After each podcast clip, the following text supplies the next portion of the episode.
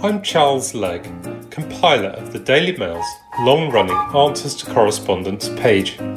Here we answer all the weird and wonderful questions sent in by our readers. In this podcast, I'm going to answer your questions on everything from entertainment to history, from science to sport, from the sensible to the surreal, all with the help of the Daily Mail's top experts. Now, don't forget to subscribe to our podcast on Apple Podcasts, Google, and Spotify, and leave us a review.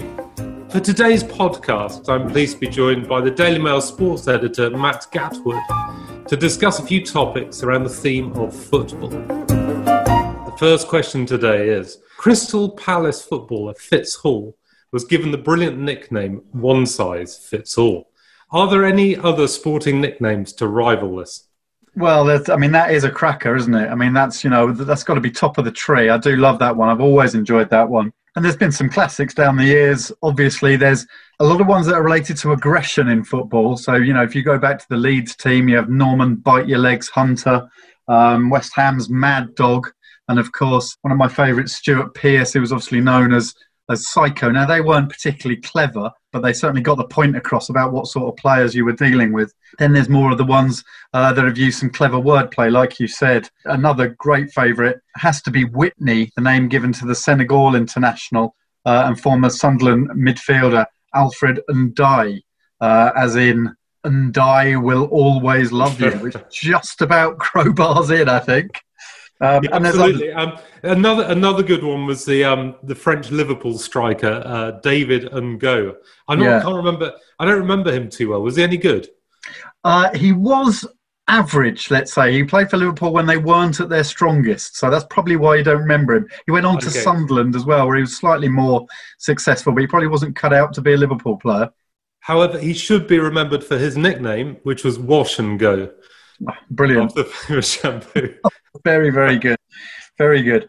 Yes, no, that was a that was a classic, and of course, there's others like the Romford Pele or uh, uh, Dear Ray Parlour. Um, yeah. I'm not sure whether he he self christened that one or not. I'm not sure.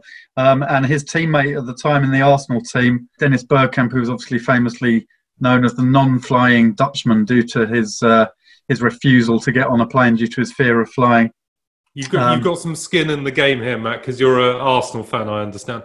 I am, so I'm, I'm familiar with those guys, certainly. Yeah. But another one of my favourites is, I don't know whether you're aware of this one, but Cesar Azpilicueta.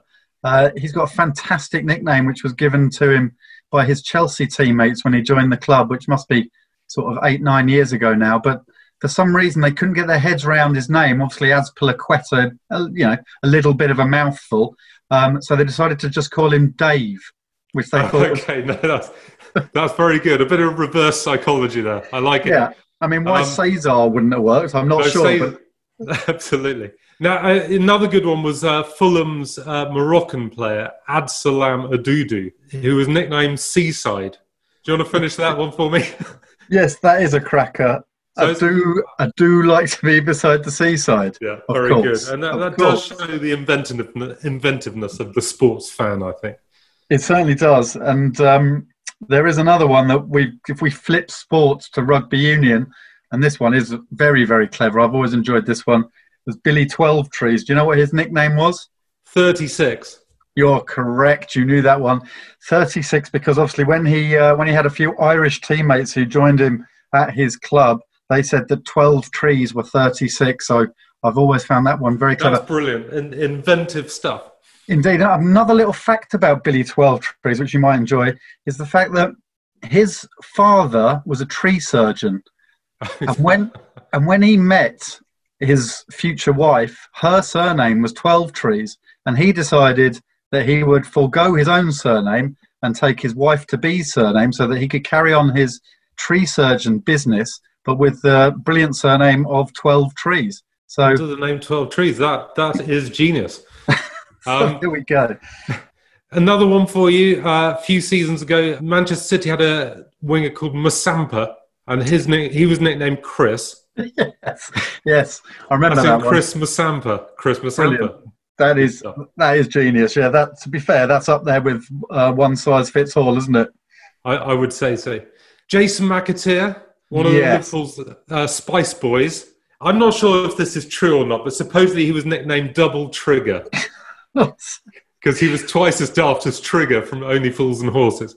which is some effort. So uh, yeah, I'm not sure. I can we can certainly try and find out whether that's true. I know that he wasn't necessarily the brightest of footballers, but um, I wouldn't like to say that he was uh, twice as thick as Trigger. That's probably a bit harsh. No, very much so. And of course, uh, David James was Calamity James. He certainly was, and that was interesting because that came up again recently when Fabio Capello was interviewed not too long ago, and he referred to David James as Calamity James all the way through the interview, which was rather unfortunate. That is Um, unfortunate. Yeah, I think possibly something slightly lost in translation there. Maybe he didn't quite get the extent of why that nickname was a little cruel on uh, on England's number one goalkeeper for a while. So, um, but yeah, that's certainly a nickname that's obviously stuck. But he realised that his computer game addiction had caused him problems. He's, I think he suggested that uh, his concentration was was failing while he was between the sticks because of Yeah. that. So maybe he was. I think he agreed he was Calamity James for a time. Possibly did. Yeah. Well, he, yeah. Well, at least he found out the error of his ways. Absolutely. There's a few other nice ones. I've always liked the baby-faced assassin for Ole Gunnar Solskjaer. I always thought that was quite a sweet nickname, really. It is, and uh, and he was in a way, there wasn't he? Would come on and steal a game. Yeah, and he was sort of obviously very cherubic, but he also never really complained about his role as being this sort of super sub. Um, he always seemed to take that very well. He's obviously a very nice guy. Yeah, he comes across well. I think he's toughened up a bit now, hasn't he? And uh, Man United have got a chance this season. Well, if the season ever ever happens. He, he seemed to be getting him on track, yeah, just as, as when it all came crashing to a halt. So, yeah, maybe he's had to um, develop a sort of more steely side to him, although maybe you'd say he always had that. It was just uh, misleading the way he looked so young, even though he wasn't. But he's he's certainly got a few more grey hairs now, having been in charge of Man U for a while. Absolutely, like they all do. It's like being the prime minister, isn't it? A stressful job. Indeed, indeed. Okay, well, this question might interest you because uh, I think Arsenal have been guilty of doing this a lot, turning down very fine footballers.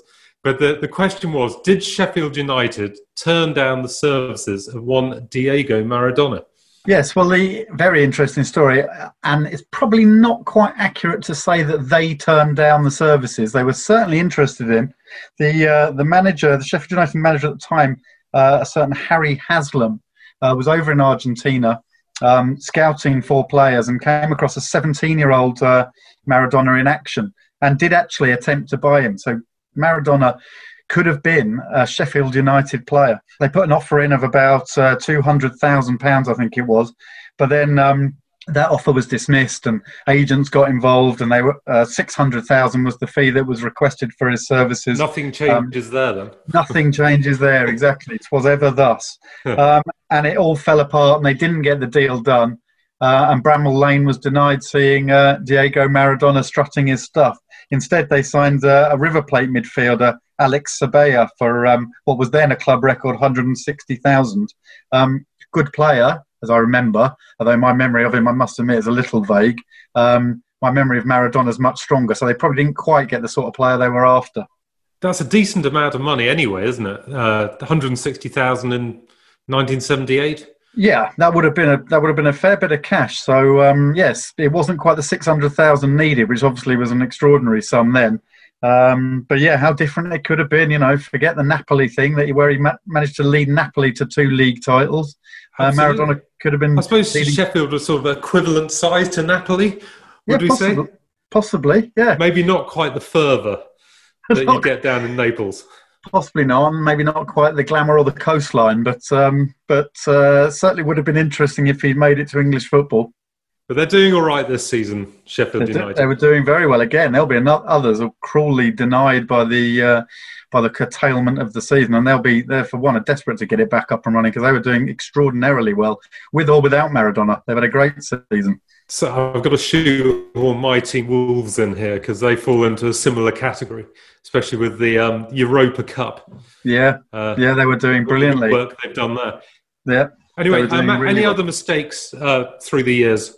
Well, you did mention Arsenal and Arsene Wenger. I mean, he was at he was at Arsenal for a long time, um, obviously, as we know, but he does have a catalogue of near misses, um, which is as an Arsenal fan is even. I mean, we did have some obviously glory years under him, but it does get frustrating when you hear about the players who he missed out on. So he offered a trial to Zlatan Ibrahimovic famously, and Zlatan turned around. This was when he was 21. Zlatan, um, he was at Malmo, uh, never short of confidence, as you know. Um, he turned around and said to Wenger, "I don't do trials," and uh, promptly joined Ajax instead for five and a half million, and obviously went on to have a stellar career, albeit falling out with every manager and every club he ever played at.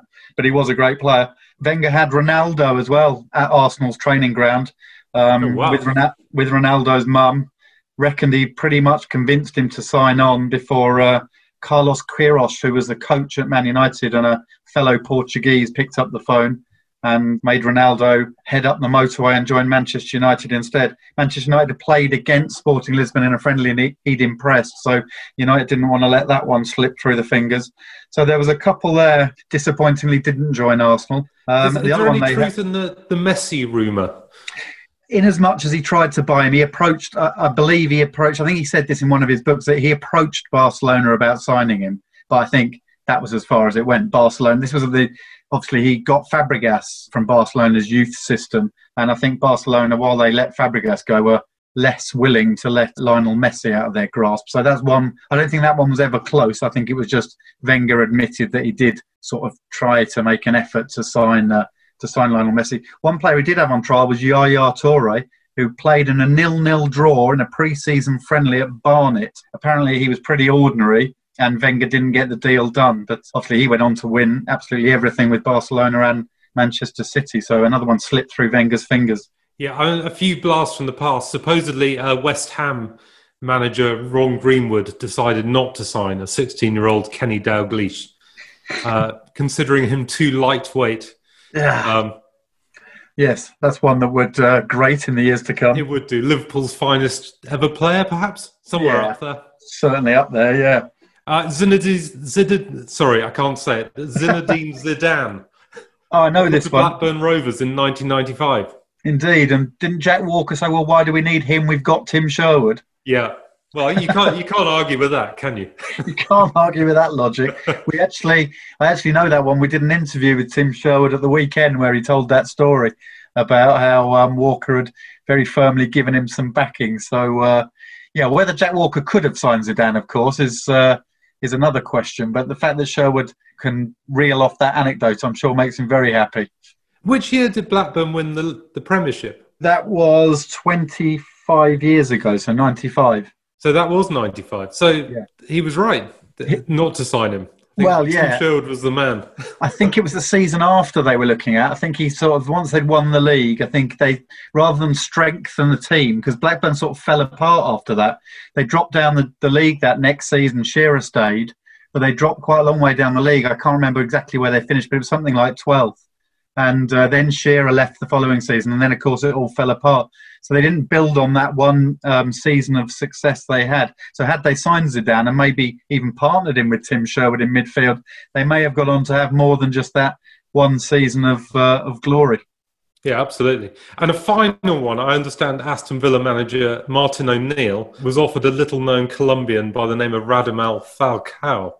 Um, and took uh, one Emil Heskey instead from Wigan Athletic. But actually, Heskey was a pretty good player. Yes, I think, I think you're, being, you're being a little harsh on Emil there. He uh, he did. He had a very solid career. he Scored a lot of goals uh, at club level and also internationally. You know, so you know, obviously Falcao did have a, a glorious career as well and has scored lots of goals across the continents, but um, wasn't so successful when he was in England. Mind, he was pretty much a flop at uh, at Man United. So um, you know, maybe O'Neill got that one right. I, I, think I think you're right on reflection, and of course he wouldn't have had that five one against Germany.